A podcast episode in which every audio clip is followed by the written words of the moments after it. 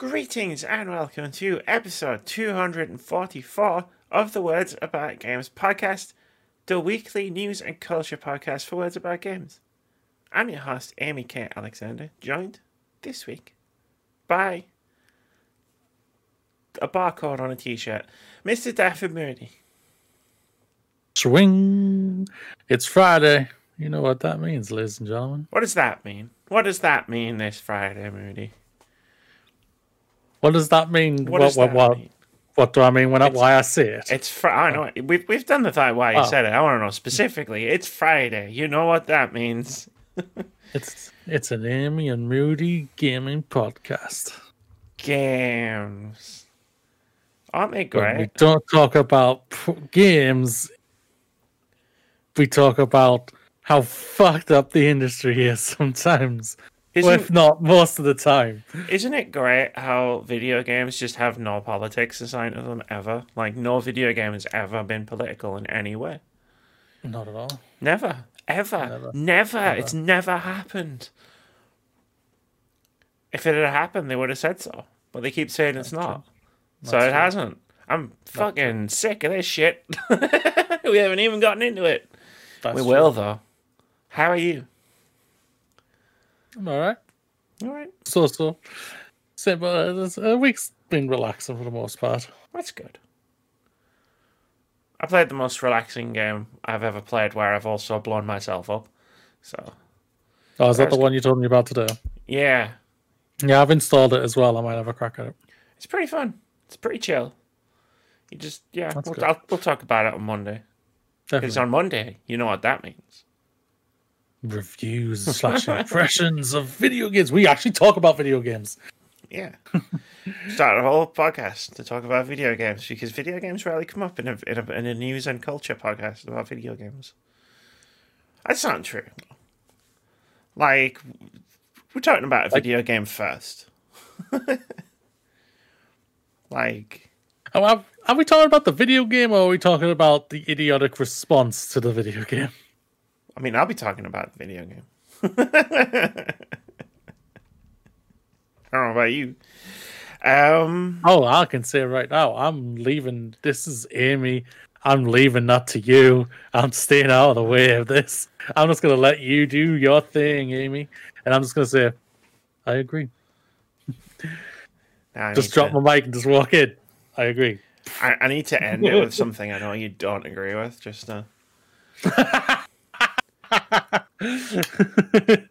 just so you can get me not to do that. just so I can get you to say something else, and then be like, ha, chaos theory, motherfucker." and I'll be like, I mostly agree with that statement, except that final part, what she did just to piss me off with. I do something to intentionally annoy you. I feel like, I feel like that's slander, Moody. I feel hurt by that. Like good, good. I would never do that. That's. I'll see you in court. But before that, this we've got to do a video game podcast. and in this week's episode, we discuss Six Days at Fallujah. I'm just gonna leave it there. This week's Nintendo Direct. More Google Stadia tomfoolery. Isn't that a great word? Tomfoolery. I felt good when I wrote it down. Like Especially when it's when it's talking about Google Stadia. tomfoolery. Tom gets besmirched, I think. Whoever the Tom was, who was named, who this was named after, because in my head, someone coined the, the term tomfoolery about someone called Tom, Probably did, I'm not gonna lie. and, and more, because there's more than just those three things. There are timestamps in the description below the video on YouTube or wherever you get your audio podcasts. There'll also be like timestamps there. I don't know if you can do what you do on YouTube where you just click on them and it finally goes boop and then you're at that part. I don't know if that's a thing. If you timestamp them properly, then yes it does. I can confirm that. Properly, you say. Well, it'll, it'll come up with like sectioned off parts of the stream on YouTube, so you can just click on it. It'll go straight to the story. This is very much for me fire and forget. Where I just. oh, I put the podcast in the places where it's supposed to go. And then forget about it. I've never been to the Spotify page or the the iTunes page since you know I saw them and confirmed that they existed. Um, and then I just go, cool, that's that's that done. I don't even think about that anymore. I'm away. Why would I listen to my own podcast? Why would I do this? Why you tell me now? Do it. You know what? This dice is always on a. It's always on a twenty. Mm-hmm. Today, in honor of our first news story, I'm gonna put it on a one. Critical failure. Let's talk about six days in Fallujah. Critical failure. Uh, six days in Fallujah publisher, not trying to make a political commentary on Iraq war. You know, you, I know you don't like it, but you know, you've seen The Office, um, the, the American version, No. or like a GIF or a clip. You've definitely seen GIFs because I've definitely yeah, shown you. gift, gift, yeah. And like there's Jim, the character in the office, who's he's he's the guy who always like reacts and looks at the camera. He does he jims the camera. It's a, it's a t- term, and like sometimes in my life when I read something, or I like I'm I'm or like I'm I'm reading something or I hear something or I'm watching something and it's so monumentally stupid. Like I honestly feel like just looking at the invisible camera like that's documenting my life and just being like Okay then. Like sometimes I just sometimes I think we're all Jim. Don't know why that came into my head. Maybe I'm just maybe I'm just trying to pad the time up. this is from Tom Ivan over at Video Games Chronicle, who writes Six days in Fallujah publisher Victura has said it's not attempting to make, quote, a political commentary, end quote, about the Iraq War with the upcoming game. Rec- I'm trying, I'm, I'm to get through this without saying anything. I'm to save it all again. Might need a new Chromebook by the end of this. Recently confirmed for release in 2021, after years out of the spotlight, the long in development PC and console game aims to tell the story of the Second Battle of Fallujah, which took place in 2004, from the perspective of the American troops fighting the Iraqi insurgents, as well as members of the city's civilian po- uh, the city's civilian population. First person shooter milita- military gameplay will make up 90% of the action, with the other 10% revolving around a parallel storyline in which players take on the role of an unarmed Iraqi father attempting to get his family out of the city. At no point do players assume the role of an insurgent. Quote For us as a team, it is really about helping players understand the complexity of urban combat, Victura CEO Peter Tamte claimed in an interview with Polygon. It's about the experiences of that individual that is now there because of political decisions. And we do want to show how choices that are made by policymakers affect the choices that a Marine needs to make on the battlefield. Just as that Marine cannot second guess the choices by the policymakers, we're not trying to make a political commentary about whether or not the war itself was good or a bad idea. End quote.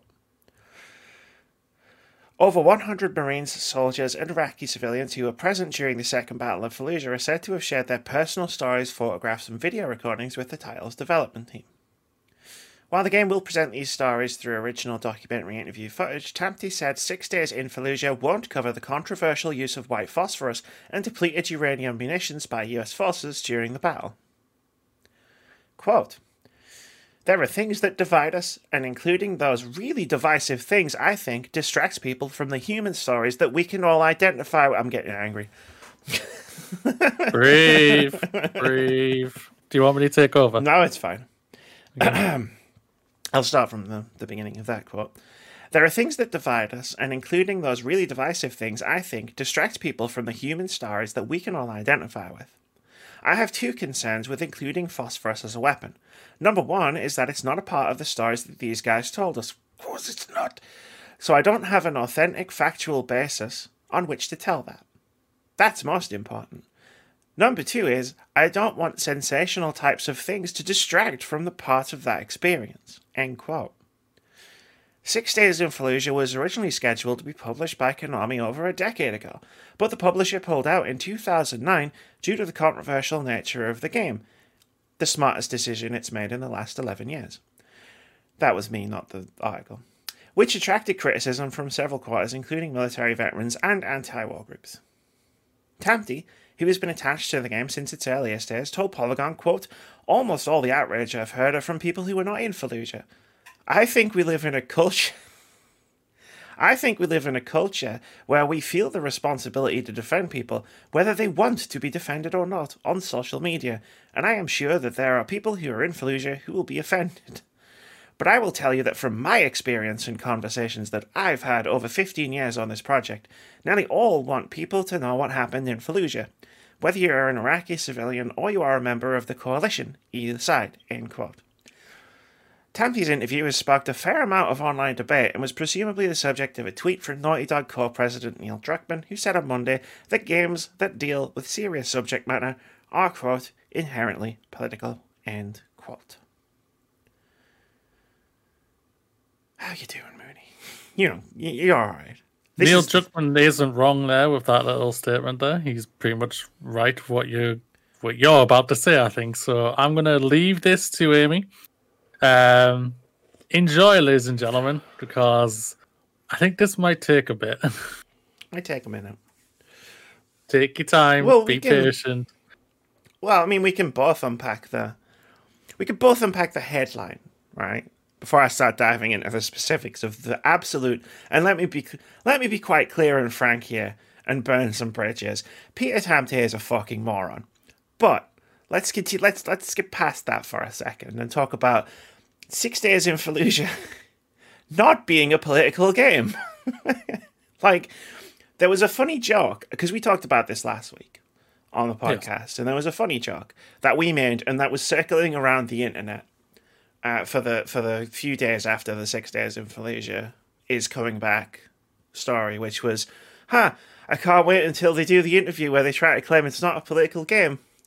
And it was a funny joke. A week, less than, less than a week later, here we are. Six days in Fallujah, a game set in the Iraq War, in a real battle, featuring real people but it's not a political game. Nope. No. Not at all. Not at all. The mind boggles. like, there's nothing that these video game publishers will say will try to claim is not political. They they could create they, they could create a video game where you assassinate a real world political leader in a foreign country and claim it's not a political game. at this point, I feel like, as an example. I think someone would. Someone probably already has. I don't know. I don't play all the shit that comes up on Steam. True. like, it's. Uh, anyway. I'm reading. I'm finding the quote. For us as a team, isn't it? Sorry. Um. Oh, there's tons of stuff. The the one the one thing that I wanted that popped into my head as we were, as I was reading it, uh, the part where where the, where it was, Tamte was defending the game and talking about, uh, everybody wants this. Everybody wants the story of the second battle of Fallujah. Everybody wants the story to be told, right? Everybody wants to know what happened, right? Everybody wants to tell what happened. Except the game isn't going to tell you what happened. It's right here in the earlier part of the story. While the game will present these stories, blah blah blah, Tamte said Six Days in Fallujah won't cover the controversial use of white phosphorus and depleted uranium munitions munitions by US forces during the battle. You know, two things that happened. he contradicts himself right from the bit throughout the article. Yes, two two things that actually happened. I, I wonder why he's he doesn't want to talk about those two specific things. Could it be because they're war crimes? Could it be because 15 years later, children are still being born with cancer in Fallujah because the United States allegedly used uranium munitions during the battle? depleted uranium munitions during the battle. If if they were using uranium munitions during the battle, Godzilla probably would have erupted out of the surface of the planet. Um, like we, I was worried last week when we talked about this that given the game itself and the subject matter, and given how the United States depicts war in its video games, just in general, uh, and it's and all of its entertainment, to be fair, and given the involvement America. of the Department of Defense and the United States military, that this was just going to be U.S. propaganda. This is just going to be U.S. propaganda. It, it exists purely to make you feel good about shooting the brown people who are all bad. Except for the 10% of the game where you get to play yeah. as the Iraqi civilian who will probably be rescued by United States soldiers and be very thankful. Even mm. though. America. even though in, in reality, it was the coalition forces that shut all of those people in the city right before the battle because they refused to let Ben and boys who were fighting age leave the city just in case they were bad guys. And then the death toll went up when the shooting started. I did a lot of reading about this this conflict, which I didn't, which I admittedly didn't know that much about before last week. Just hold my hands up and say, look, I'm not a student of history, you know, re- even recent history. Um, but I learned a lot. I had, I kind of had to. Um, That's fair. And this game is. I said it on Twitter uh, in response to seeing this this interview go up that if you're going to make a game called Six Days in Fallujah set during the real battle, the the real battle, and you've got nothing to say because that's essentially if you're making a game that's not making a political statement, you've got nothing to say. This game is worthless. In fact, it, it is offensive. It Agreed. Just, it just is. The thing is about it, they, they, they, they made a political statement just by the title of the name. Six days in Fallujah. That's the thing about it. They hurt themselves straight away from that. Uh, and then when they're trying to dig down, saying this and if all the other all over the place things that they're saying, it's just crazy. And um, like I'm very uneducated about this game. I won't lie. I said that last week, Liz, and that's why I abstained from really speaking about it. And I'll say right now, I haven't done my due diligence to even research into the game or anything like that. I'm only going off what me and Amy have spoken about, like last week and uh, and other things and everything. But um, it's just the whole thing is just completely American propaganda. That's all American Marine military propaganda. To the whole thing where you're just like you're you're keeping out the two important things about what happened on those six days, which which we which you've just touched upon, Amy, and saying you're gonna play what was it? Ten percent. Ten percent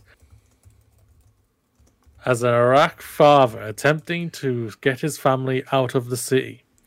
Ten percent. I guarantee you this right now, lady. Now that's going to be like that's like that's going to be like the between the opening and to the opening of The Last of Us to the uh, spoilers for The Last of Us. Uh, the character death that happens really fast in the game.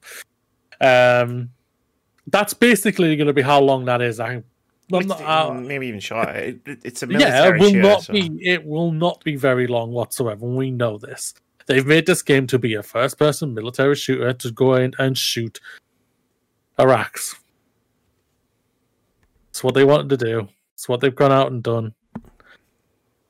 And to kind of trying to keep digging your heels in, to even more like uh, like they've dug their heels in so much that this game is now actually coming out because this was meant to come out years ago and it's now 2021, not 2004. Yes, hmm. there's still repercussions that have gone on with the world and Iraq and everything. Still to this day, we know this, but this thing happened almost 20 years ago now, and to try, I just think it's to do this is incredibly irresponsible for the subject matter alone. It's incredibly irresponsible if you want to tell all the stories, you do it properly and not where you are picking up a machine gun to shoot people in it, which you will be doing in this game as a first person shooter. You're not telling the stories. No. That a, a game like that that there is a game like this, a version of of this game, told from the point of view of an American soldier, that could be really good. It'd Be really, really. I don't. I don't want to say interesting, but that's kind of you know what I mean. Like it would be. It would be a good game to play. Like it would. It would be horrible, obviously. Um. But a one that told a story that was actually trying to say something um, about the horror that the Battle of Fallujah was for uh, everybody who was there. Um, Agreed. this isn't that game. This is Call of Duty, but not fictionalized. Like the battle was real, the people were real, the soldiers were real, the insurgents were real, the civilians who would, who died were real. The city is real, and still to this day faces the consequences of the actions of the coalition forces in 2004. This game spits on everyone who was involved, Espe- especially all the innocents. Like spits on them, and it's just it's disgusting. I would implore anyone not to play this game. For me personally, not just not because I'm trying to start an agenda or anything like that. Just because this this is this is just hu- this is not human decency. This game. And there's many games that are there's first person shooters, and I enjoy first person shooters. I hold my hand up. I admit that. I love a good But first this is a game I would not ever touch.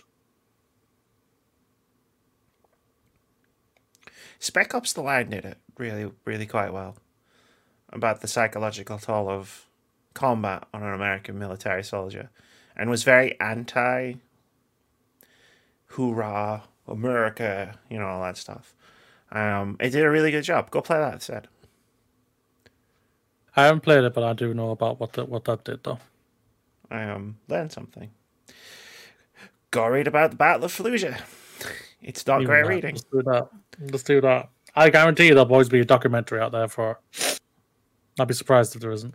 Um, yeah, fuck. And it's not this game, ladies and gentlemen. It's not this game. This isn't a documentary for this bloody, for this No. terrible thing that happened in 2004. No, again, my- fuck this game, fuck this developer. Uh, sorry, fuck this game, fuck this publisher attitude doesn't come from the the sheer existence of the game, but what I know the game to be based on the trailer that I've seen and the information that I've read, and and now the interview that I that I have read. So yeah, fuck fuck this, fuck him, fuck it all. Now let's talk about Nintendo.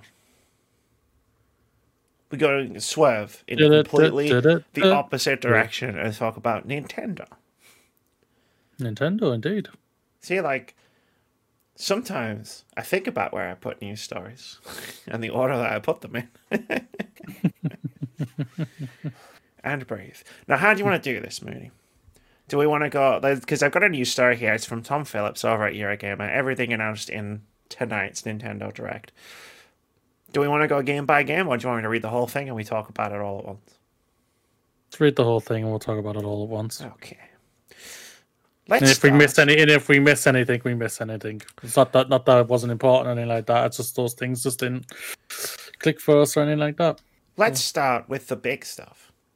The Legend of Zelda Skyward Sword HD is launching for Nintendo Switch on the 16th of July, and this time the motion controls are optional. Praise the sun. This year is Zelda's 35th anniversary, though Nintendo remained quiet on its other plans for the series for now. Closing the show, Nintendo dropped an unexpected teaser for Splatoon 3. It's not coming until 2022, though it features an upside down Eiffel Tower and a robot crab. Hopefully, it's worth the wait. As mentioned already, I cut out of some paragraphs because they were just fluff. Both Pyra and Mythra joined Super Smash Bros. Ultimate from their original appearances in Xenoblade Chronicles 2. The duo are the latest to arrive as part of the game's Ultimate Fighters Pass Volume 2, which previously added Minecraft and Final Fantasy characters. Mario Golf Super Rush was announced for Switch and teased off on the 25th of June. It has optional Wii Golf like motion controls and a story mode where you play as your Mii. And in other Nintendo game news, 3DS sim Miitopia will arrive for Switch on 20 on the 21st of May, while remakes for Famicom Detective Club titles The Missing Heir and The Girl Who Stands Behind will launch as a bundle on the 14th of May.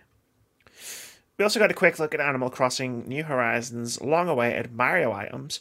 One actually useful addition will be Mushroom Kingdom style warp pipes you can use to travel about.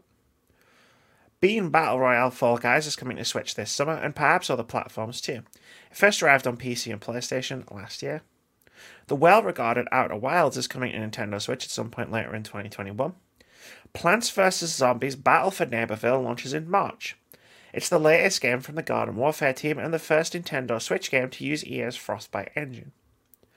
Annapurna Interactive announced Neon White, a first person shooter where you exterminate demons in anime heaven. It's coming in winter 2021 to Switch and PC, developed by Donut County's Ben Esposito. Shout out to the best name for a game ever. Project Triangle Strategy is the SRPG successor to Octopath Traveler, and it's due in 2022. And there's a demo on the eShop right this very minute. Star Wars Hunters is a new free to play online squad based arena multiplayer game set between Return of the Jedi and The Force Awakens. It's coming to Switch in 2021 from Zynga. We also saw team based multiplayer dodgeball game Knockout City from Mario Kart Home Circuit developer Velan Studios, which launches on the 21st of May. Uh, and as previously announced, Apex Legends arrives on the 9th of March and Monster Hunter Rise on the 26th of March. Hyrule Warriors Age of Calamity is getting an expansion pass with two waves of DLC due in June from in June, then November 2021. The pass is on sale now, priced $17.99, though exactly what you'll get is still to be revealed. World's End Club from the developer of Danganronpa and Zero Escape arrives on the 28th of May. Meanwhile, Samurai Warriors 5 was announced for Switch and will launch this summer. There's also a Legend of Mana remake coming to Switch, PC, and PS4 on June 24th. Tales from the Borderlands launches for Switch on the 23rd of March, a few weeks after its other recently announced new console versions.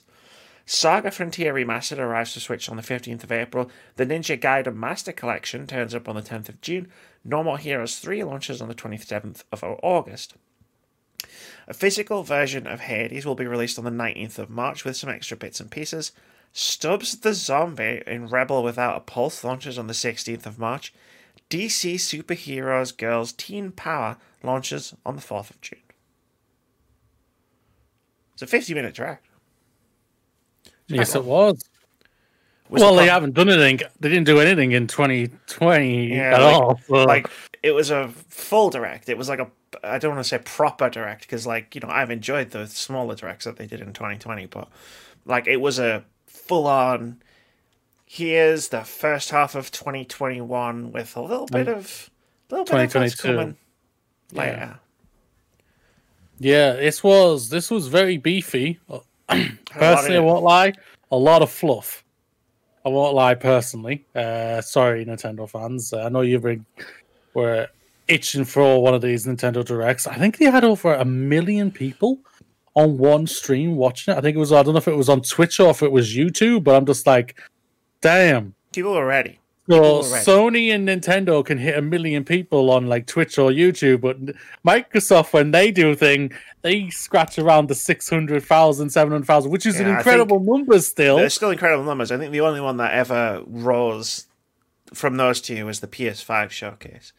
Yeah. Um, no, the um, the thing is right, and I noticed this last week when I was playing Bowser's Fury, like mm. because you know how the Switch UI is basically the PS4 UI, where it's like all the games are in a line Yeah. on the thing. I only played three games on my Switch in 2020. I don't think I played anything except Pokemon on my Switch last week, last year. I played. No, did I play three? I must. No, was it three or was it two? I played Animal Crossing. No, I played Animal Crossing. as well. obviously, for the first half of 2020. Forgot about that. I forgot about Animal Crossing. And then I don't think I turned much. I, I played Super Mario Brothers 35 for a bit. Yeah. Turn that that was the last time I turned my Switch on when we did the the very first weekly review podcast because that was the, mm, one of the first Yeah. games we talked about. That was the last time I turned my Switch on before Bowser's Fury. So people, I feel like, are ready for new Nintendo content, right? Because like Nintendo, Yeah. my Switch isn't a console I'm going to play third party games on. It, it just it isn't. That's what my PS5 is for. Um, Even though there's a game that I think you and me are gonna smash like crazy at the end of March, Amy, Monster Hunter Rise. I'm getting a little hyped for that. That looked pretty sexy when I saw it. I was thinking, oh, you're looking pretty sexy. Oh, I you're. I good, was thinking, oh. you and me you got co-op, baby. team up, Ooh. slice and shoot animals to death to get to, to get the resource to death. I think that could be a pretty decent. I need to make it. a hat out of a monster. It's just how it works. Like You're gonna too- have to, yes. it, Monster Hunter Rise is two things that I love. I wouldn't say the most. It's two things I really love combined. It's fashion and Mhm. extreme bloody violence. You can have big ass weapons as well, like a big ass sword. I'm like, bring it on. if I could in real life go out and hunt monsters and then turn them into like a new handbag, like I might have an entirely different career in front of me. That's true. Um, so there was one question I want to ask you. So, I I think F1 was foreseeing that there was going to be a HD remaster of Skyward Sword coming for Zelda. Uh, yeah, I think that was always hinted at. I think everyone was surmising that was going to come eventually. yeah.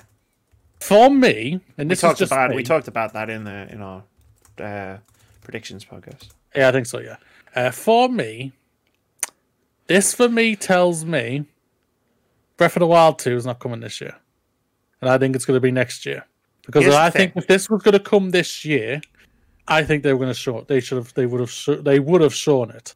Unless they are literally holding out for a big explosion at E3 for nothing but Zelda, like they did with Zelda Breath, Breath of the Wild. the Wild, they did it with Smash Brothers.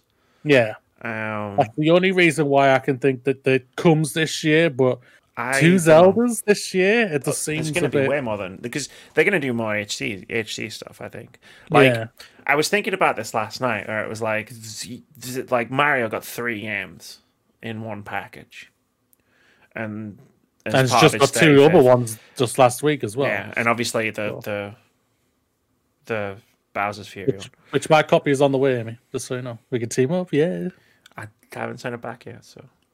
yeah. Keep hold of it. But I think like, and this isn't to disparage Mario games. I just think Zelda games are bigger. Like, I don't think you release three Zelda games in one collection. That's an absurd amount of game. I agree. I agree with you there. So I I- understand what I understand where you're coming from with that. So I feel there. like we're gonna get other Zelda games, other Zelda games throughout the year, like ports, like whatever was ported to Wii U.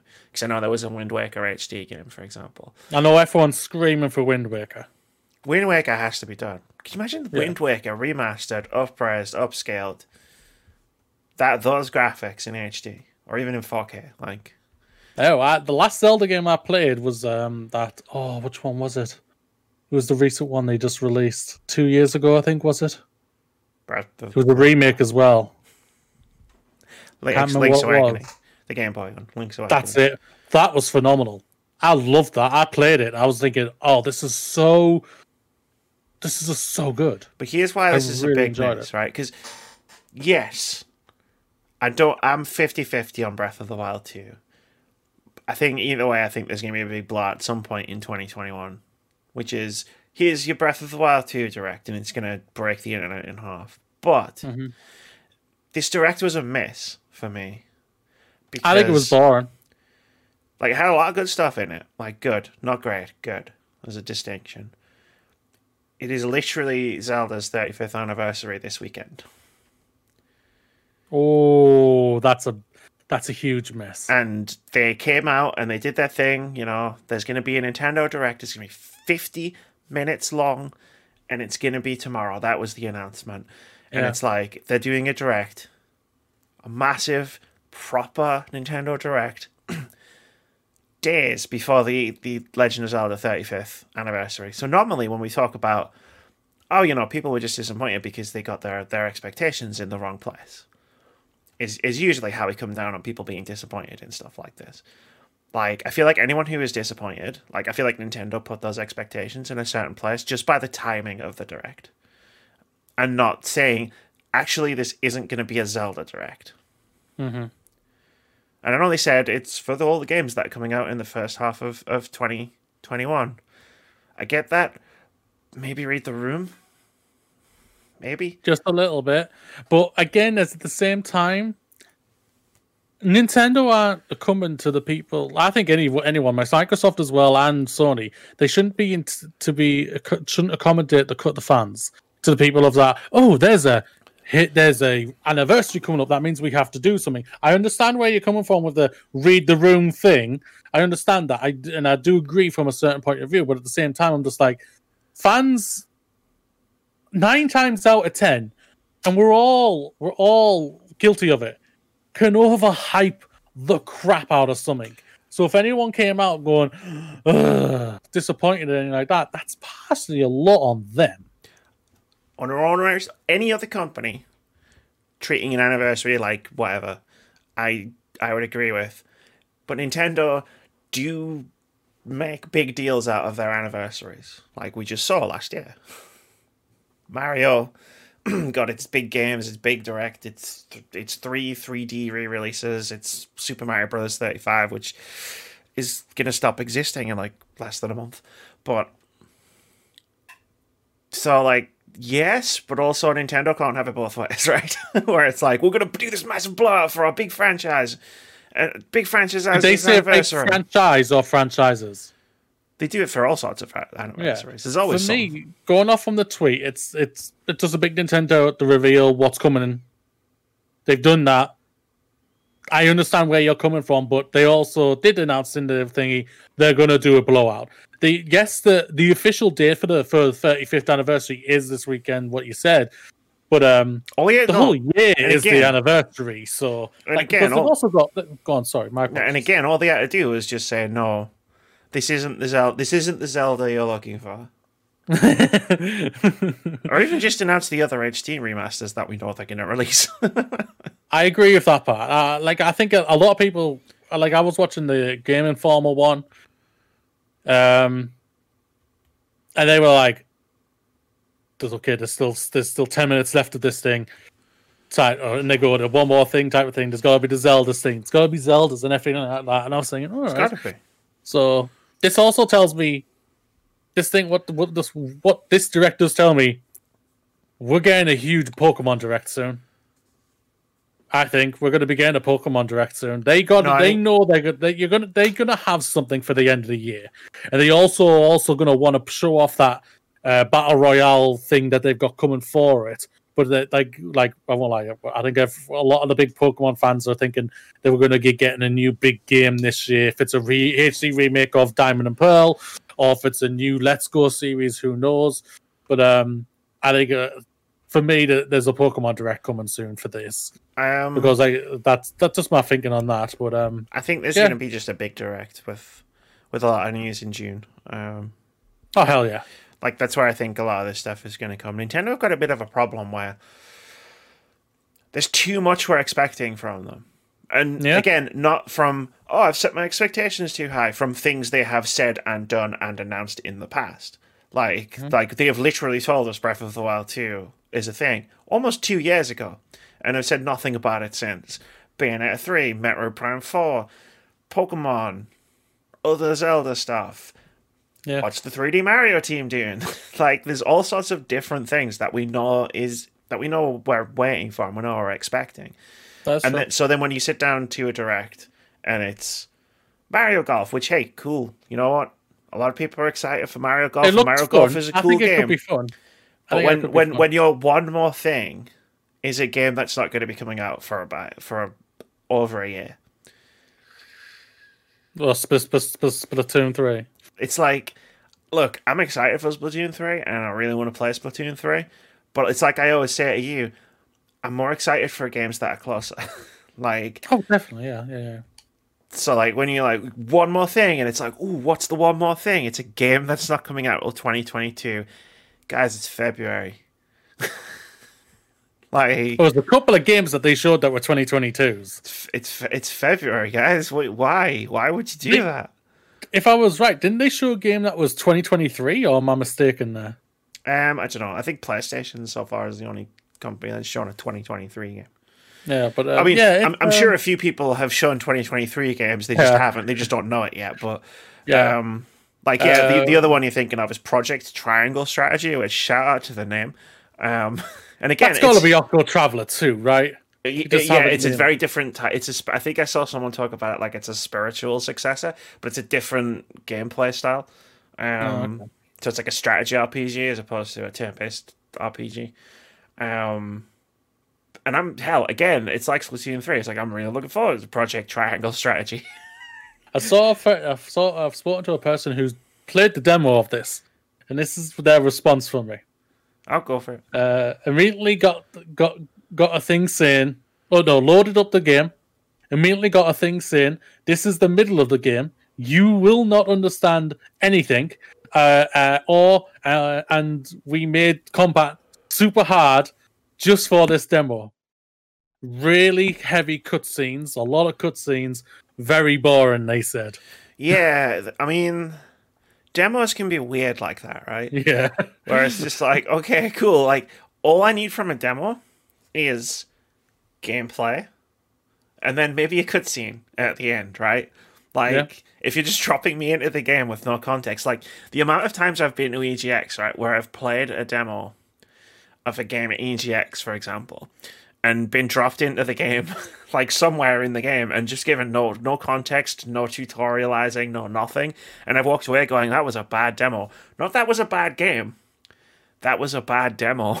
Yeah, they're two different things. Yeah, yeah. So it's overall, I think the the showing was boring. I think there was a lot, a lot of fluff, and I think like a lot of people were expecting that one more thing, big thing that's going to be coming this year. And then when they got around to Zelda, and the guy literally said, "I know you want us to talk about Breath of the Wild too. We have been working on it for a while now, and we're re- and we're in hard on production. We're going to talk about it later on in the year." I wonder how many. I wonder how many of those million people uh, just went. literally it. oh, bye. Everyone who was hard for this conference literally went so limp. They'll never be hard for a while. But yeah, it's um yeah, like I can only imagine like half the time every time I hear there's a new Smash Bros character, I hear half the internet's going crazy saying this is the these are not the ones we want or anything like that. So I can only imagine this is probably what happened again with this with these two pair of characters who are the same character but switch whatever. I don't really know. I don't know Xenoblade Chronicles, so I don't. I can't comment on very well. But I'm just like, okay. Uh, Tried. It's not for me. There's too Yeah. much. It's it's a game I will define as having too like you know me. It has too much anime. Like my anime bullshit threshold was reached quite early on playing that game, and I was like, I'm alright, thanks.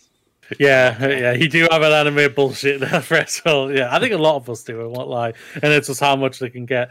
Um, I'll say this right now: Mario Golf, I thought was cute and adorable. I was thinking this looks like it could be fun, and I still sit back down, sit back, chill and stream, whacking Oh, yeah, definitely. whacking some balls. I think it'd be a fun little game. You know my my relationship with fun golf games. I still love everybody's golf on PS4. It's great. Um, again, I think you and me are gonna smash Monster Hunter Rise like crazy. I think we're gonna have to take that week off, even if we're we- yeah, talking maybe. or not. Can, can we Weekend talk, upstairs. like? So, guys, we're not here for Among Us this week. and Can we talk about the fact that there was a Star Wars game revealed halfway through this direct, this direct, and it was just such a non-event, and I've heard nobody talking about it like ever. Not even us. it's a non-event. That's like, oh, hey, free-to-play online squad-based arena multiplayer game From oh, Zynga. yeah. And I'm just then. sitting between Return of the Jedi and The Force Awakens. So, so Okay. basically, now that EA doesn't have exclusive like exclusivity to the Star Wars license, the needle has swung completely in the opposite direction, where it's just we're going to get a deluge of too many Star Wars games. that's the thing about it. This thing's probably been that that revealed for when we when that announcement was happening that these people and that these other companies can now start doing it. That was already being built. That those negotiations contracts were already signed. Like this game, they're showing it so that it's like we're ready to go. We're we're bringing it out next year. So this game has been in development for at least two years. Oh, which is funny enough. Round round the time when the whole craziness for Battlefront 2 happened. Well, that was three years ago now, but I I digress. But yeah, it's uh yeah, it was a lot of fluff this thing. Um, I'm happy for all the Nintendo fans and everything, and like there are some interesting games that are, that are coming out and everything, but there were also a lot of games that were just like, huh. Legend of Mana. I like the look of that. I was thinking, I know it's Yes. a remake, but that did look really good. Trials of Mana was a fun game last year. Um, I don't, and I, I'm like, I didn't see that. Like, I, okay, I'm just gonna be be real here. I didn't watch the, the direct live, um, so I just caught bits and pieces of it afterwards. I was playing D and D, um, so I just caught like the trailers and stuff. I didn't watch the Legend of Mana trailer, but Trials of Mana was pretty good last year. So The Legends of Mana, I believe, is the original first game. Excuse me. So it looked it looked interesting. It looked good. A big shout out to I think that I won't lie. I think this was was was the biggest one, but I think it just slipped so far under the radar. It's just like, wait, they're releasing the Ninja Gaiden Master Collection. yep, Ninja Gaiden is one of the classic games out there, trilogies out there, and that just like into the Nintendo Direct. We're done. I think, and I, There we go. and I don't mean to be disparaging to either Ninja Gaiden or. Oh, that does look cute. Um, disparaging to Ninja Gaiden or Nintendo or anything else, but when you don't have that one big thing to hang your hang off of your press conference, direct, whatever, like, and everything is kind of give is kind of equal footing. yeah, Like, because outside of Zelda and probably Mario Golf and Splatoon 3, like everything else is pretty much on equal footing, but that's a lot to be on equal footing. Like, some things just do disappear. Like, yeah, Microsoft has had this problem a lot in the last few years. Um, yeah. We're revealing fifty games. Wait, what? like, remember when, yeah, exactly. games. Like, Wait, what? remember, the Spiritfarer, one of the most beloved games of 2020, that was revealed at a Microsoft E3 press conference. Nobody remembers it. I won't lie. I, I was, yeah, uh, that was me. I was one of them until you told me about it, and you literally s- swiped it in the OpenCritic, not on OpenCritic, uh, fantasy league. You went, I got that game. Um, yeah, like No More Heroes three is launching on August twenty seventh, and like you know, it's not a big mainstream. Everybody loves this game, but I feel like that's a bigger deal than being the third to last paragraph. Uh, Um, it uh, Yeah, there's like I say, there's a lot of good stuff. There just there just wasn't very much great stuff, and this isn't a PlayStation Direct. This isn't a Xbox gameplay reveal. Like this is this is a Nintendo Direct, man. Like the the expectations I feel like are naturally higher for a Nintendo Direct because they've got their shit together. They know how to do these shows. And that's just that's just how it is. That's just the reality of the true. situation. Um, and it feels like it wasn't quite up to scratch uh, on th- on Thursday, Wednesday, whenever the fuck it is, that is true. Days, time, how does time work? Anyway, you know what? I'm going to segue from that to a new story I put further down, and then co- and then we'll circle back because I want to now talk about Reggie Fee Ami on E3. If the ESA doesn't figure out how to do this, someone else will. This is from Marie Dealessandri over at GamesIndustry.biz, who writes Former Nintendo of America president Reggie Fils-Aimé was critical of a digital E3 that wouldn't offer hands on with the games being showcased, adding that plans for the 2021 edition don't sound all that compelling. During an interview with Gamertag's founder and host Danny Pena, Fils-Aimé was asked about the ESA's plans to bring back E3 in a virtual way once again this year, following up on the cancelled 2020 edition due to COVID 19. Fils-Aimé acknowledged that the ESA is on the right track and absolutely right in doing a digital E3 as it can attract a much wider audience than the typical in person event. But the lack of playable content is what could jeopardize the event, he continued. Quote, I think that the platform holders need to find a way to digitally enable their fans, their players, to experience the content. Because that's the key for E3, right? The We're going to come back to this sentence. The ability to be playing The Last of Us Part 3 for the first time, or to play that next Breath of the Wild game for the first time, or to play the next great game coming from the new amalgamation of all the Xbox studios. Did was- Reggie Fils-Aimé just announce part, Last of Us Part 3? Probably Before Naughty did? Well, did, did he just did he just did he just throw shade at Xbox like this well-known PlayStation game or this well-known Nintendo game or yeah whatever Xbox is doing I'm sure they're doing something. I thought they were one. Two, two, two years ago, they were one were on uh, the Game. Awards. now we all see it. The Uh, Jap- Japanese st- companies are sticking together after all. He continues To play for the first time is what's magical, and the platform holders need to figure out how to deliver that experience to their fans during an E3 like digital experience. I think that would be huge. End quote. He added that if the ESA doesn't solve that equation, another company will, mentioning the work Jeff Keighley did to replace E E3 2020. Quote, what I've read doesn't go down that path, and if you don't have all these different elements working together, so the big announcements, the hands on, the opportunity, and a well defined time frame to have all of these announcements, I think that's the key to a successful E3 in the future, and candidly, if the ESA doesn't do it, then other people will. Jeff did something very provocative last year with his Summer of Games event.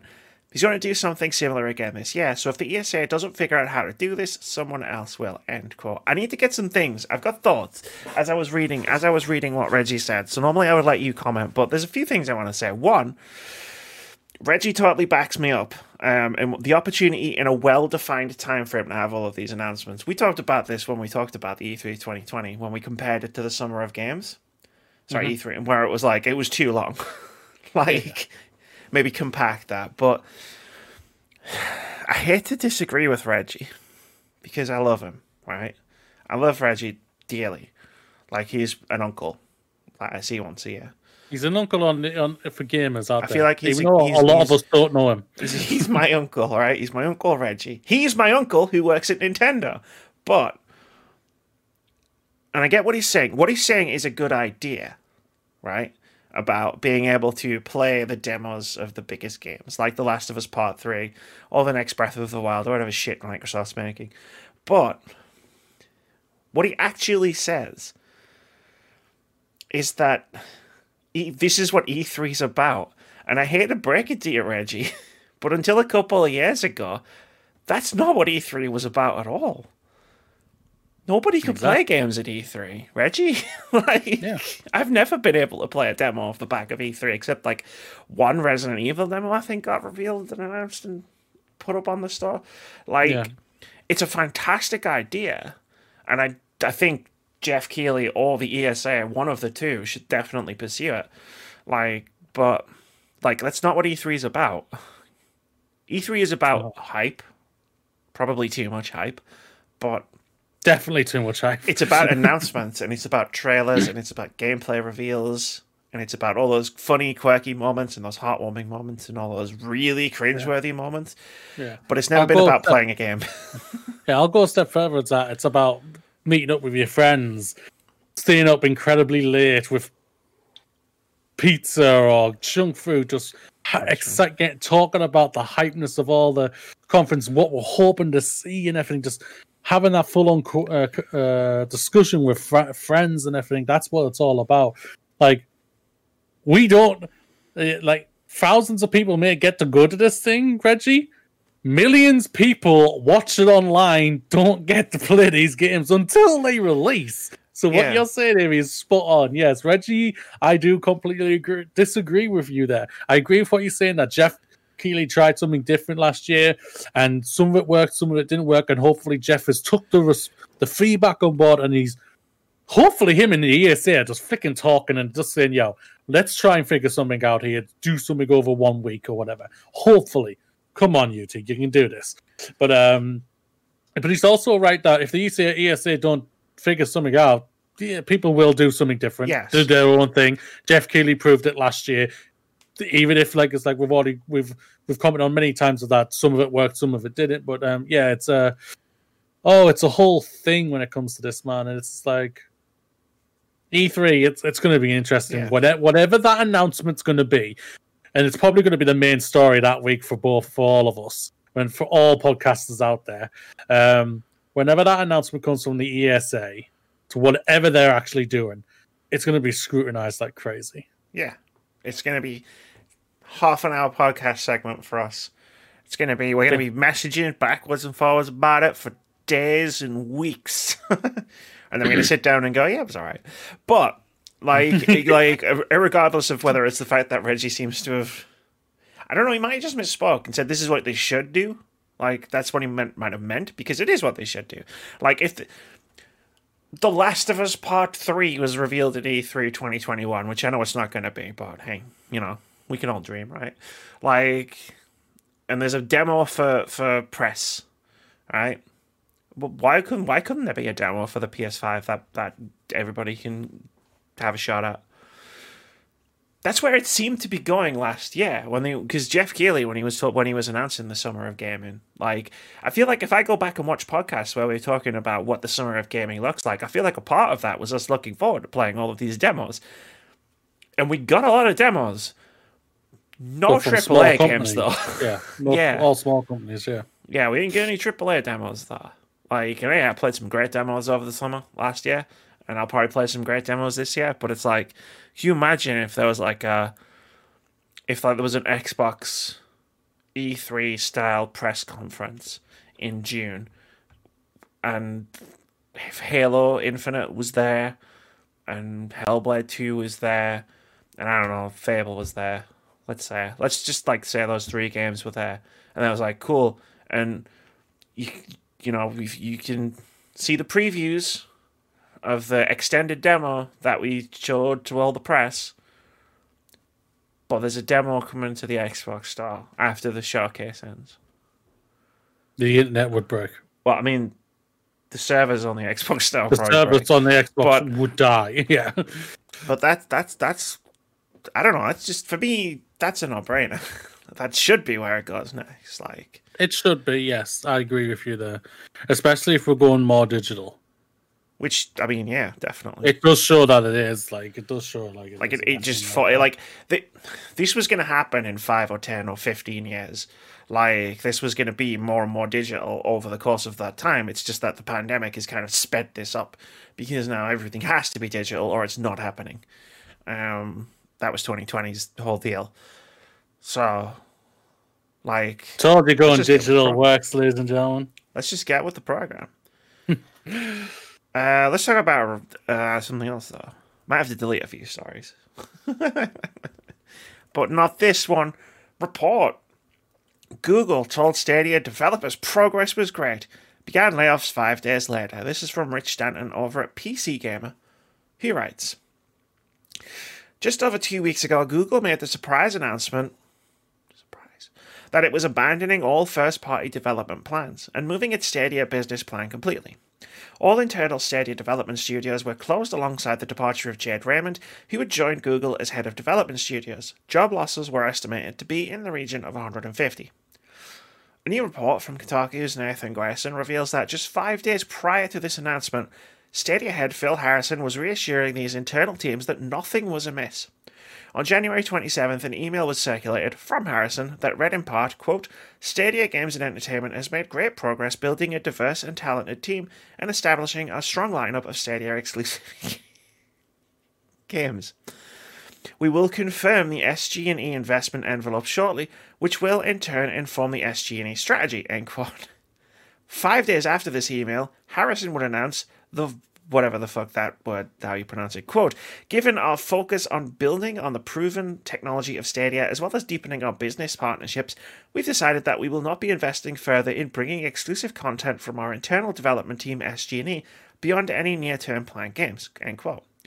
The developers found out this news shortly before the public announcement on February 1st, though were not able to question Harrison until the conference call on February 4th.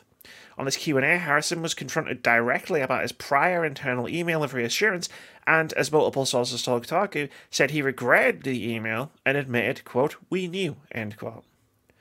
Phil Harrison doesn't come out of, of this smelling of roses, to say the least. However, the failure of this incarnation of Stadia and Alphabet's decision to cut its first party studios can hardly be put at one man's feet.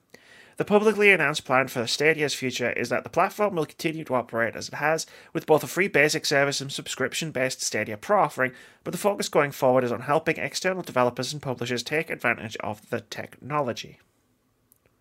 Phil Harrison's really not a great boss. like, at all. Um, What what what did we say? PlayStation Three, Xbox One, Exhibit A and B, PlayStation Kai 3, Kai, Exhibit Xbox C. One, Gaikai, Stadia. But yeah, like, guys destroyed a lot of things basically, and um, they've had to rebuild, rebuild or even Gaikai bought out oh, by Sony. Kai, yeah. Um, but yeah, it's um, this sucks. This is crap. Like the saying one thing five days later, saying, "Yeah, yeah you're all fired." Like, it would have been Wait, one what? thing, right? If Phil Harrison had sent an email out to all of the staff going, hey, this is great, you know, because it is just the boilerplate, everything's great, you know, kind of mm-hmm. email, like the morale boosting email. And then going to a meeting, as it says in the email, to figure out what the investment looks like for the for the rest of the year or the next financial year. And then, you know, coming out and being like, shit, they're not investing in us. But it's the fact that, yeah, yeah, we knew. So you, yeah, why did you blow smoke up people's asses?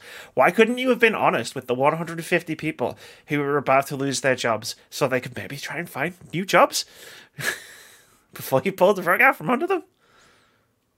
Because they suck. Because they suck. Basically, it's a simple childlike response I think that they deserve to get basically because they suck and that's what they do. It is um this is just one of the terrible things that's that they they do they they did they've done the same thing what Amazon tried to do saying you give video games they're easy to do and we can create up a, a marketing point because we are the biggest video streaming thing out there because we, have, have- YouTube. So we, can have so put, much combine these together to make people watch the things then press a button to go play the thing using our controller and our servers and our software and we have all the power. And it just went right in their face with a giant egg. Yeah, basically Google and Amazon just went, oh, like the the only thing you need to make video games is money, right? I already got tons of that. Oh, Wait, that's not all you need? Oh no. Yeah. I saw um I did see a news story, I didn't put it in here, but I made a mental note to mention it during this segment that, you know, the the the new world, the Amazon MMO game, Yeah, has been delayed again. of course it does. Um, but uh, yeah, it's like at least be decent to people. if you're gonna be shit at video game development, and again, mm. not the developers who worked at the at Stadia Games and Entertainment. I'm sure they are incredibly talented, hardworking people. I'm talking about like the people running Stadia. If you're gonna be shit at game development, at least be decent to people while you do it. Same goes true. for you too, Amazon. That is true. Fucking Phil Harrison. If you see Phil Harrison, if anybody out there sees Phil Harrison coming towards their company, run. Run away, run fast, run far. Find a company on the other side of the world to go and work for. go and work for them because you need to get as far away from him as possible. because you know he's going to get hired by somebody else to run their Oh hell yeah! gaming division into the ground. That guy must be the best pitcher ever. So you burnt got. Sony down. You burnt the PlayStation Three down. You burnt Xbox One. You destroyed Gaikai, so they were so cheap Sony bought them, and you ruined Google Stadia. Why should we hire you? What if Well, this is, and then he just puts on a sexy face. Is like, what if he's just just like, got like all the blackmail like ever on everyone?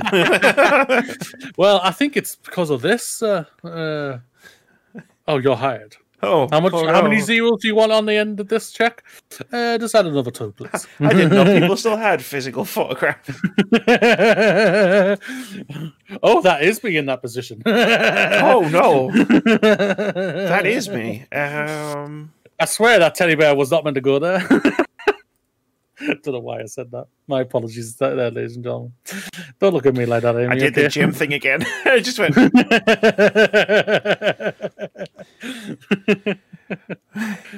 Microsoft launches gaming accessibility testing platform for developers. This is from Hayden Taylor over at GamesIndustry.biz, who writes Microsoft this week revealed a new testing platform geared towards helping developers engineer and refine the accessibility of their games. Developers can now send their Xbox or PC titles directly to Microsoft and have it measured against Xbox accessibility guidelines. As outlined in a blog post by Gaming Accessibility Senior Program Manager Brannon Zahand, developers will receive comprehensive feedback and notes where issues are found, complete with reduction, uh, sorry, reproduction steps, screenshots, and any other relevant information. Furthermore, in order to help developers understand the potential impact of their design decisions, Microsoft will include, quote, links to gaming accessibility and inclusive design documentation, excuse me, non-profits, and industry recognized subject matter experts, platform specific technical documentation, and more, end quote. First released in January last year, the Xbox accessibility guidelines were developed in collaboration with members of the gaming and disabled community. Following feedback from developers, Microsoft carried out a review of these guidelines. Led by Caitlin Jones of the gaming accessibility team, the review focused on addressing common questions developers had around where to start and how to focus efforts. Microsoft revealed a number of new improvements to the guidelines, such as using more straightforward language, presenting clearly defined goals, and highlighting key areas to target. Among other things, the guidelines also provide a series of scoping questions which allow developers to assess where their priorities should be. Quote, Perhaps the most important aspect of the program, however, is the inclusion of gamers with disabilities as part of the testing project, said Zahand. Every test pass includes members of the gaming and disability community to not only run test cases against games, but to provide their feedback and insights as well. End quote. End article. End everything. End of podcast. Bye everybody. The um this is cool. This is cool, yeah. This is very cool. Like I said, they're doing a the the controller they released was highly loved by a lot of people, and for It's them to also continue, yeah, and them to continue with this accessibility guidelines and help con- speak, uh, helping developers send their games off to them to s- see where it hits on their guidelines. I think is a fantastic thing. It's just going to help more and more people to be able to play their games in whatever way possible. So this is fantastic. Yeah, it's good. It's good that like Microsoft is leading leading a, a thing on this because like I can imagine like when you talk about like accessibility in games, like The Last of Us Part 2 in 2020 was a big example of that, but like Sony has like infinity money that it can put into The Last of Us the development of a game like The Last of Us. Whereas, like, say, like indie games might struggle to fo- be able to focus on accessibility while also like keeping afloat during development. So, like, being able to do something like send send this to, or even just use it again, or even just use it against the accessibility guidelines, or send it to Microsoft so that they can have it tested for accessibility. Like, is Yeah. a big, is a big deal. Yeah, no, it is a big deal. Like, I think it is a is a big deal. Their mantra, what Phil Spencer says all the time, he wants all their games to be available playable for everybody. Can't ask for Um, much more for what they're doing. They've gone for it. So well done. Yeah, sorry. That that was a really mistimed. I need to move in my chair and mute my microphone just as you'd finished talking. I was like, uh oh, dead air. Um, yeah, no, like we put, uh, we, like, I've always been trying to make a big deal out of accessibility on, on this channel. Um, just because I I believe the same thing. Like games should be for everybody, and everybody should be able to play them. But let's talk about our favorite things in the whole world leaks. Source claims Resident Evil Outrage is the third installment in the Revelations series. This is from Sean Prescott over at PC Gamer, who writes Resident Evil Outrage is a new game in the Revelations subseries and will release within a year of Resident Evil Village, claims a leaker with a decent track record. The leaker is Dusk Golem, who correctly reported on Resident Evil 8 ahead of its reveal, among other things. In tweets sent sometime this week, Aesthetic Gamer aka Dusk Golem claims the game will be a timed Nintendo Switch exclusive before appearing on other platforms. That makes sense as the first Revelations game was initially a Nintendo 3DS exclusive.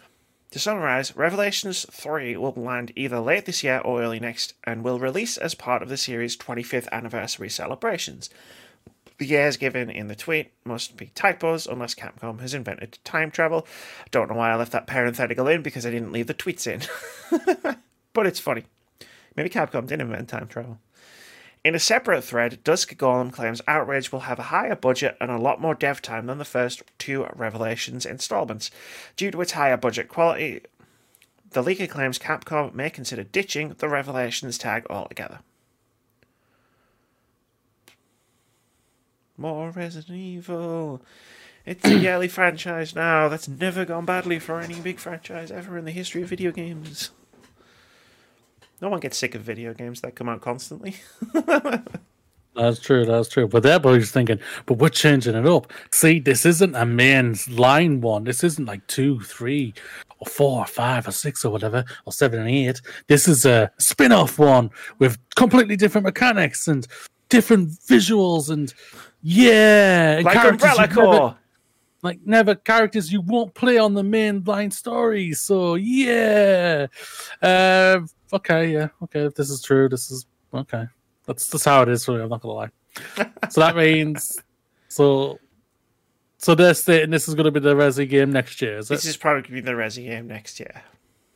Revelations 3, basically. Whatever, whether they decide to keep Revelations as the subtitle or not, Revelations 3 is going to be the next game after Resident Evil 8. So for According to 2023 then. Well, it'll be You 2022. you would think. So hmm, No, four, is- well, it might, it might be. Like, it depends how far along they are with four remake. Like, we Yeah. knew that when once they made two, they remake, the three remake was already in development. Like, we didn't know, no, but we knew, like, intelligently that, like, of course they're going to remake three if they're rema- if they're remaking two. But like with four, I don't know how long that has been in, in dev, or how long it would take. Resident Evil Four is a bigger game than two and three. Um, just in terms of its length. Don't tell MC fix it up. Um, I wasn't planning on it, but the um, like maybe I don't know. I'm trying to like, I'm trying not to get too far ahead with this Resident Evil stuff. Like, so I got Village, and then Revelations three, and then maybe a remake of Resident Evil four in 2023. I don't know. I'm just really looking forward to Village. like I'm just gonna say that right now. Look, I, my like I'm tunnel visioning Resident Evil from here on out. Right? Yeah. it's like there are 70, 73 future Resident Evil games in development. Right? Okay, right. But right now, I'm just gonna focus on the one with the, the big vampire lady in it. okay, like. I can only handle all so much. yeah, that's all. That's all she's thinking about. Won't lie, Liz. Though, is the big giant vampire lady. I'm not gonna lie, right? Like from where I was, and it's not just because of the big vampire lady. I'm speaking wholly sincerely here. I mean, it is a part of it for sure, but not the whole part. Like, I'm like from where I was at, sort of let's say like summer 2020 for like my my excitement for Resident Evil Village. Because when it was revealed, if you remember, it was the PS5 showcase, and you and I b- both went, that trailer did not do anything for me. Yeah, we both read that. Yeah. to where I'm at now, where it's like of all of the games like in coming up with release dates, like this is the one I'm most excited about. So like that's impressive. Like Capcom have done an impressive job of marketing this game to me because I, I really want to play it.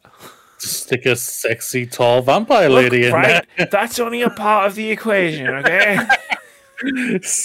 Uh, us human beings have simple needs. Capcom have realized that. That- Big tall vampire ladies. that's only going to be on one part of the game for starters. Like there's all the sections of the game that aren't going to have big vampire lady in them. How are you gonna feel when you probably have to kill the character? It'll be fine.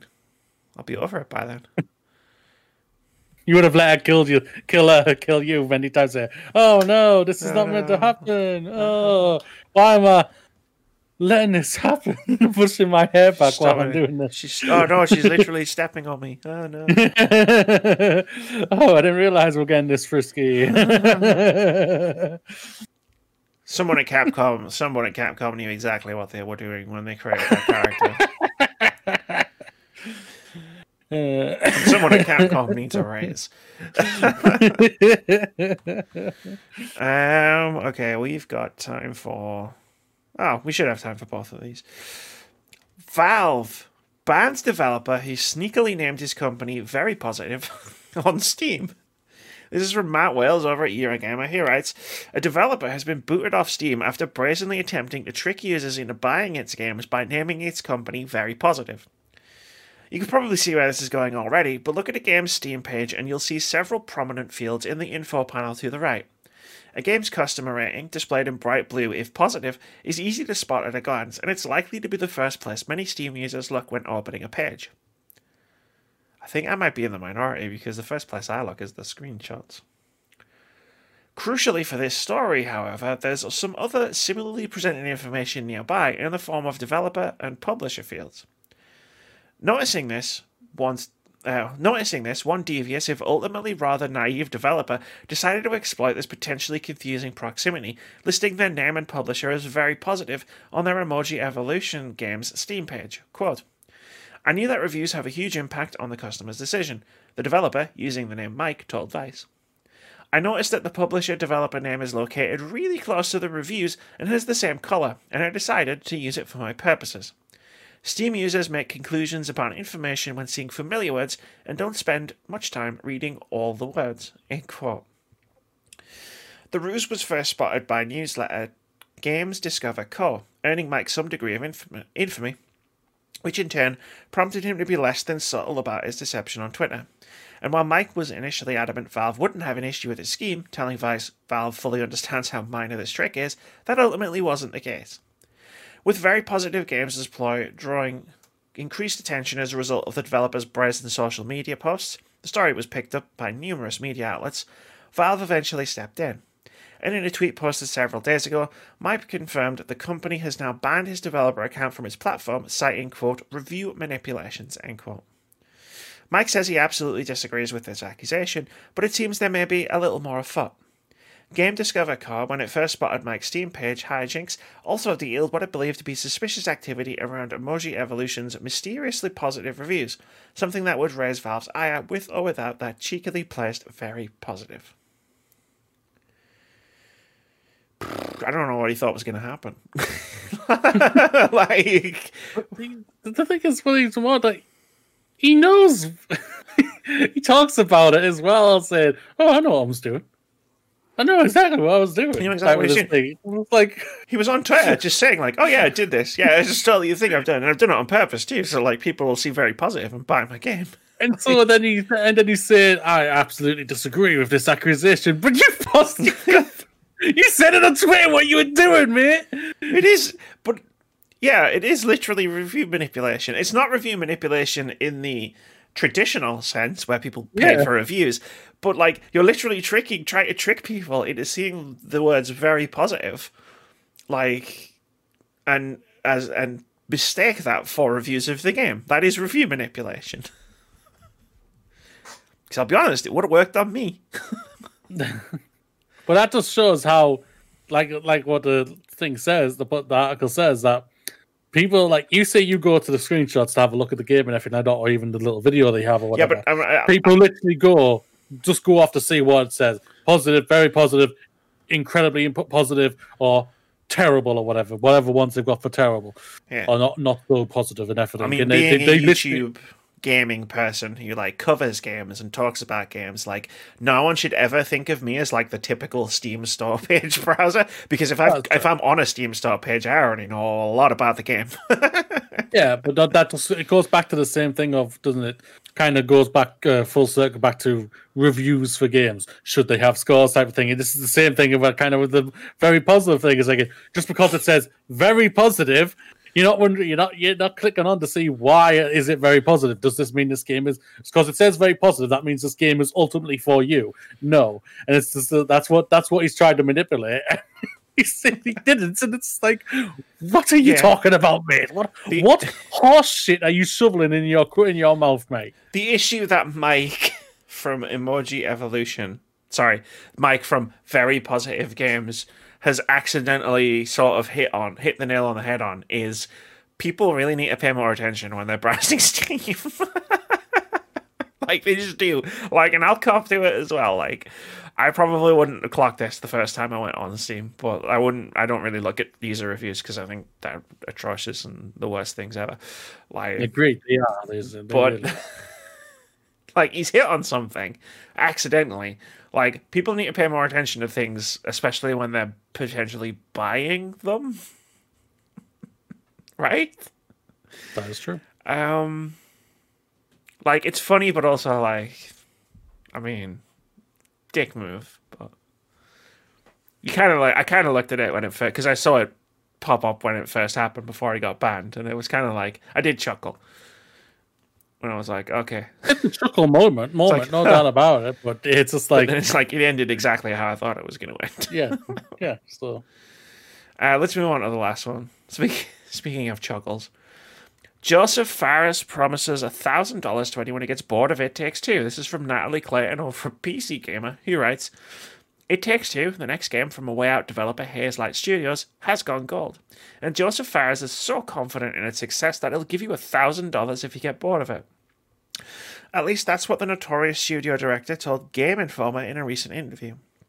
Fares who's perhaps better known as the fuck the Oscars guy, made the bullish claim that it is impossible to get bored with his next game, which follows a little girl dealing with her parents' separation by playing with magical dolls. Quote, That's another thing that I can guarantee you if it takes two.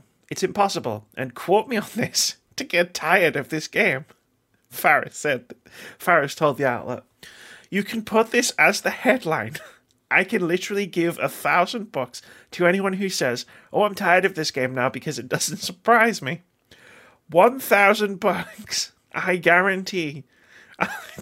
I'll give it to everyone who gets tired, but they have to be honest about it. End quote. Those are bold words for a man whose game, whose last game, A Way Out, failed to impress in our review. Who's that? PC gamer, dead to me. I'd say Way Out was fantastic. Was. I know it's subjective, but damn, man. It's subjective, but PC Gamer's on the on the banned list now. While Hazelight made a name for itself with Brothers: A Tale of Two Sons' clever co-op adventures, Chris Schilling felt the cow. It's just an advert for PC Gamer's review. Yeah, it is really. It is, and it continues with that. It looks like it. Considering Fares's penchant for fits of passion, I wouldn't rush to get your invoices ready, but the director's confidence in this interview is infectious. Earlier in the interview, he speaks on the frustrations of getting players to finish games, exasperated that only 51% of players finished a way out, despite that being a relatively high figure for games. I was going to say, that's quite high. Quote, we need to fix the problem that people are not even finishing our games. People are not even finishing the games. Listen to how sick this is. It's so sick that the developers and publishers are literally focusing on the first piece of the game because they know that's what people will play. This is a mass psychosis going on. End quote. I fucking love Josef Fares. Never change.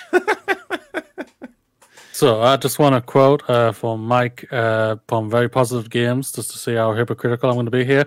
Uh, Josef Fares, uh, challenge accepted. I'll be expecting my check soon. um, no, um, I'll be keeping him honest, Josef. no, uh, you know, he's going to scream to the heavens of how proud and excited he is for us to play this game. There's no doubt about this, and we are both excited to play this game.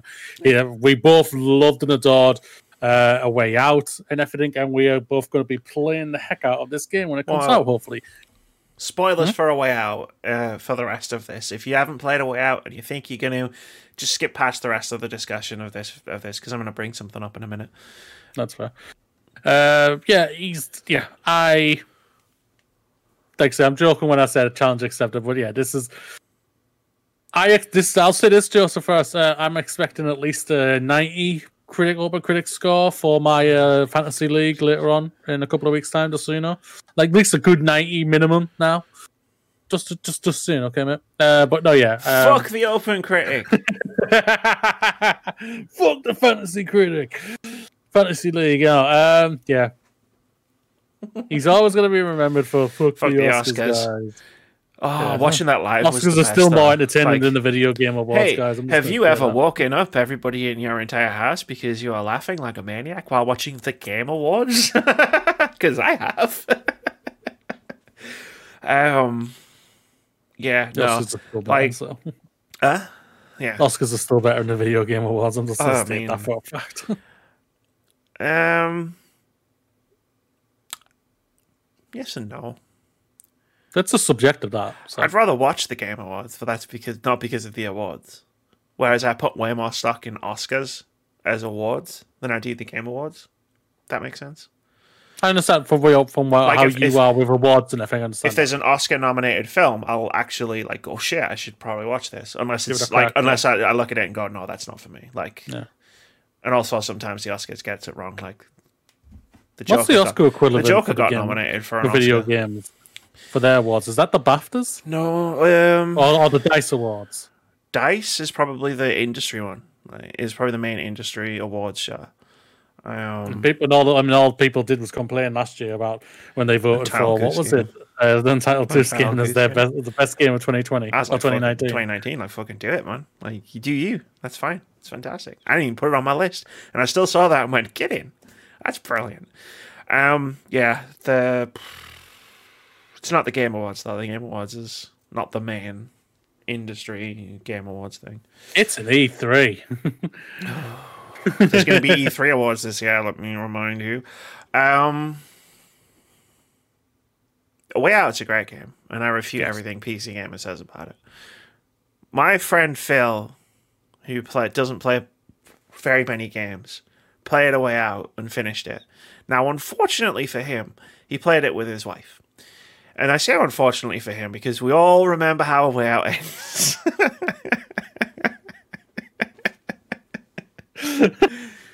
and I'm guessing he's the better of the gamers out of those two. I don't know. I never asked who won. Okay. Um, but that caught him uncomfortable. I guess I didn't actually spoil the way out. You didn't know what like. Huh. You have to kill someone, ladies and gentlemen. you do. One of you will kill the other. Yes. There we go. Now I'm Spoilers. gonna- Gotta really Get make sure I it. get the get the time. Game's been out for a few years. If you haven't played it yet, you're not going to play it. So you should though. Fucking do it. It's an EA play. It's an EA access. That is true, yeah. And if you got Game Pass, you've got the game. Get on that shit. But yeah, great game. Uh, yeah, just fast. Uh, you keep on being you, mate. You keep on being you. Even though you're always just going to be remembered by fuck the Oscars. Fuck the Oscars. nah, you'll do you're not going to be else. remembered. You're not going to be remembered by throwing out a great game that were way out. You're not going to be remembered Brothers. hopefully that the that, that Take twos is going to be a great game. That's that's my like other that's my other comment I was gonna make. It's always a way out. Developer of a way out. Brothers, hey, you know what? Brothers of Two, Two Sons is a fucking great game. I don't deny that. I, that was one of my favorite games. That I Mine just keep too. forgetting he was a part of it. Mine too. That's the only thing I just keep forgetting he was a part of. it. Oh, that That's wasn't in- aimed at you. Like that was aimed at every article I've ever read about Josef Fares. But the thing is, he made himself an icon just by doing fuck the Oscars. I so mean, that- he is an icon because of that moment. anyway, you've got a bit. He just sounded like a filmmaker who was never going to get nominated for an Oscar. That's all, and he just sounded salty to me. That's I'm not going to lie there, saying, "Oh, Just read the games out next week. Oh I have to?" Well, you, you it was your idea to, for you to do it. Yeah, I'm regretting that idea. Okay, 20, February 23rd, ladies and gentlemen. Persona 5 Strikers, PC, PlayStation 4, and Nintendo Switch. Sorry, Xbox. Personas literally do not like being on your console. Um, but okay, join the Phantom Thieves uh, and strike back against the corporate overtaking cities across Japan. A summer vacation with close friends takes a sudden turn as a, distro- as a distorted reality emerges reveal the truth and redeem the hearts of those imprisoned at the center of the crisis. Uh, next game is Curse of the Dead Gods, PC, PlayStation 4, Xbox One, and Nintendo Switch. You seek untold riches, riches, internal life, divine powers. Well, I won't lie, I think we all do. Uh, it leads to, to Eternal Life would suck. I don't know. I think it would be good. It leads to this uh, accurate temple, uh, a seemingly infinite labyrinth of bottomless pits, deadly traps, and monsters. Next up is Rogue Heroes: Ruins of Tasos. Tasos. PC, Nintendo Switch. Rogue Heroes is a four, one to four player classic adventure game with modern roguelike elements. Team up with friends uh, to combat dun- dungeons, explore an expansive overworld full of secrets, and take down the titans to save the once peaceful land of Tasos. Game's coming out on the 25th. It's only one this time. Uh, Ghost and Goblins Resurrections. Resurrection. Nintendo Switch takes clue taking clues from both ghosts and goblins and ghouls and ghosts and giving birth to something entirely new. Resurrection is a title worthy of its name. Don't be fooled. Uh, fooled. This picturesque storybook world, while gorgeous, it is lo- it is a love letter to the original titles. Titles and maintains the same publishing gameplay, uh, punishing gameplay. My apologies there. That fans have come to expect. So go on and test your metal uh, for the gauntlet that has been thrown. Two games coming out for the 26th, February 26th. Uh, to Bravely Default 2 Nintendo Switch. Explore a new world as the, you fight for survival with the, your customized teams. For I believe it's only four people, so not that customized. I'm not gonna lie.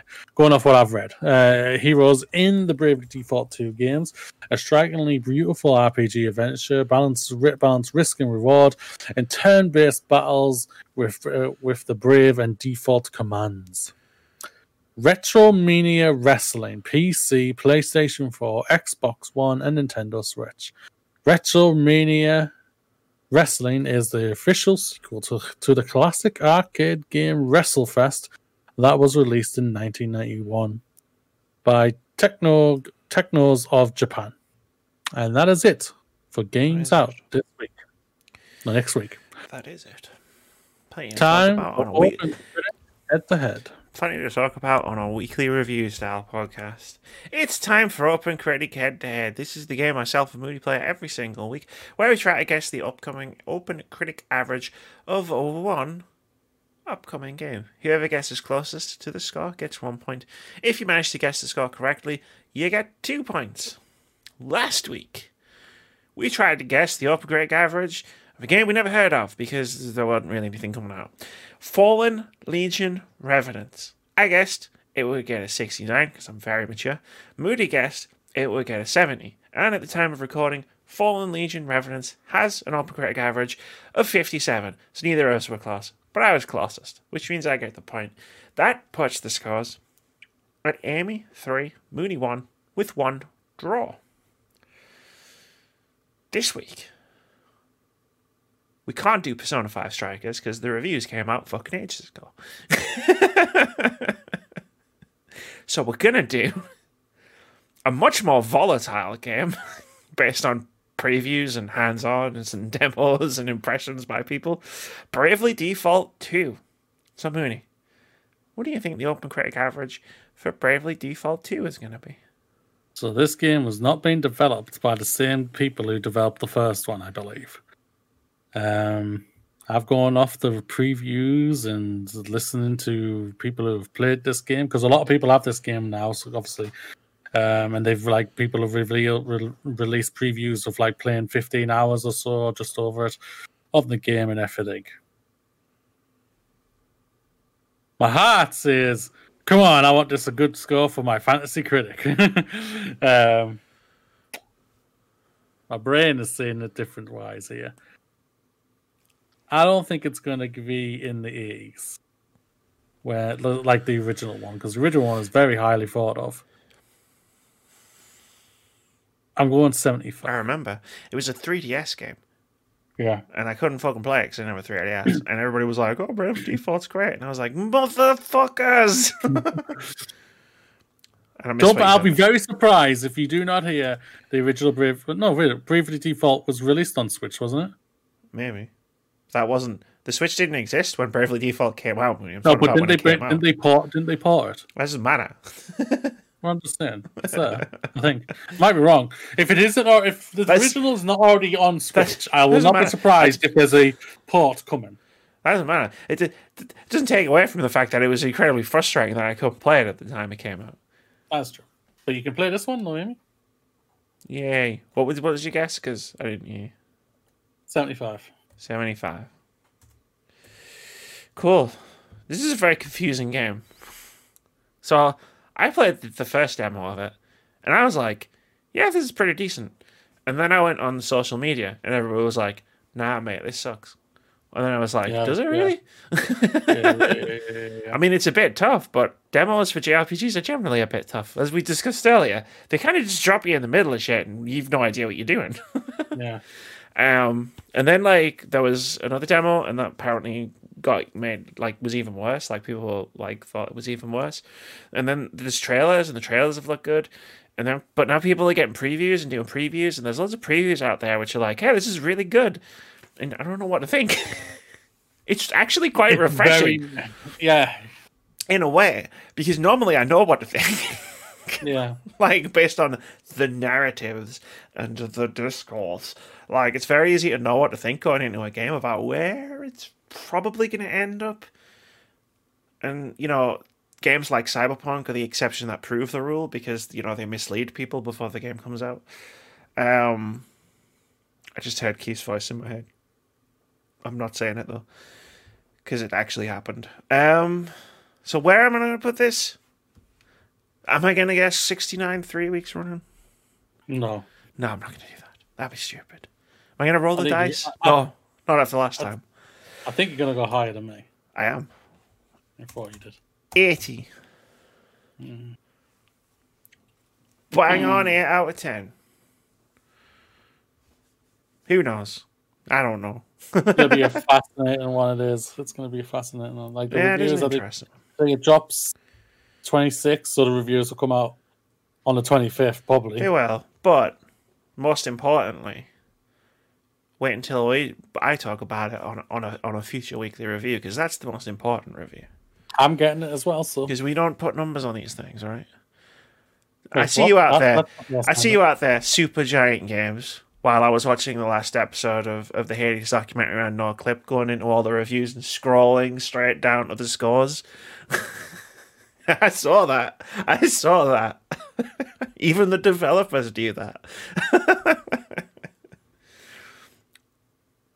the numbers aren't that important. If they were, we wouldn't make a Yeah. game. We wouldn't make a dumb game highlight- out of it.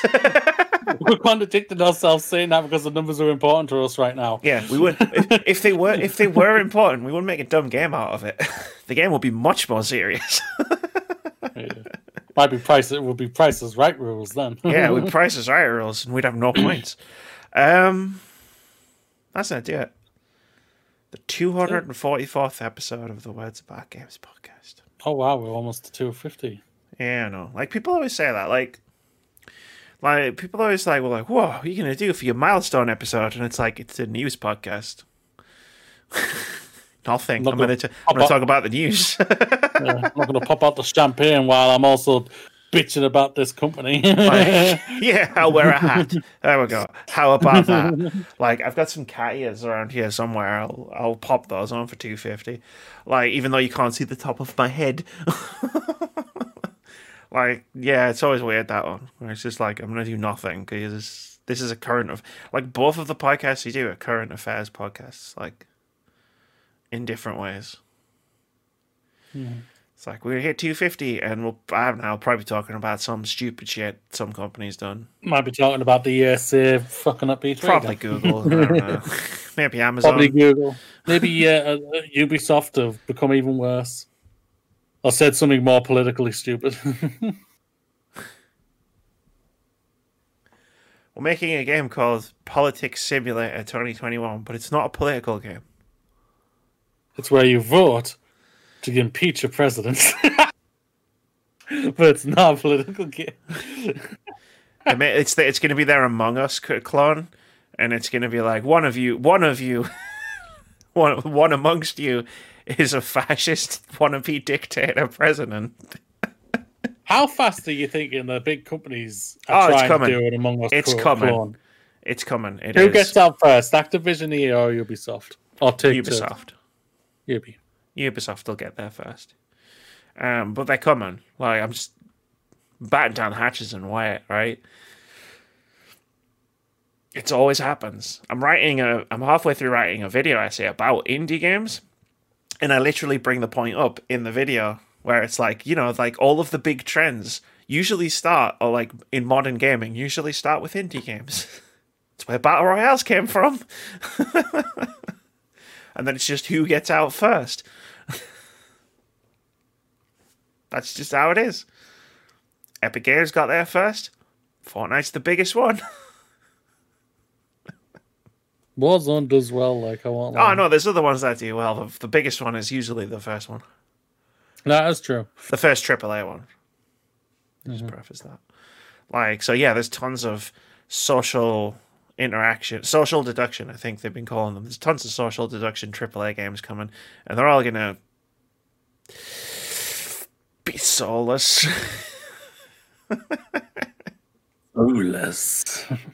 Know, can't wait till we have to play all of these games for the weekly review. You know what? No, we don't. We don't have to play anything for the weekly review. No, we don't. No, we don't. No, we don't. Uh, before we uh, sign off, did you have you checked out the Mortal Kombat trailer No. The game. there. For the film? Ah, for the film. I think I've seen people talking about it. Yeah, first it leaked, and then Warner Bros went, "Oh well, we have to release it now." So It's a shame Naughty Dog didn't do that with The Last of Us Part 2.